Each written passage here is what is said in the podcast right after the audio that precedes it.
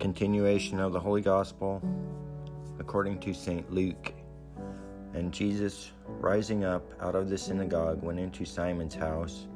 And Simon's wife's mother was taken with a great fever, and they besought him for her.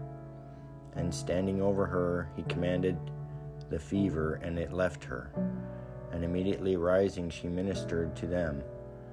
And when the sun was down, all they that had any sick with diverse diseases brought them to him, and he, laying his hands on every one of them, healed them.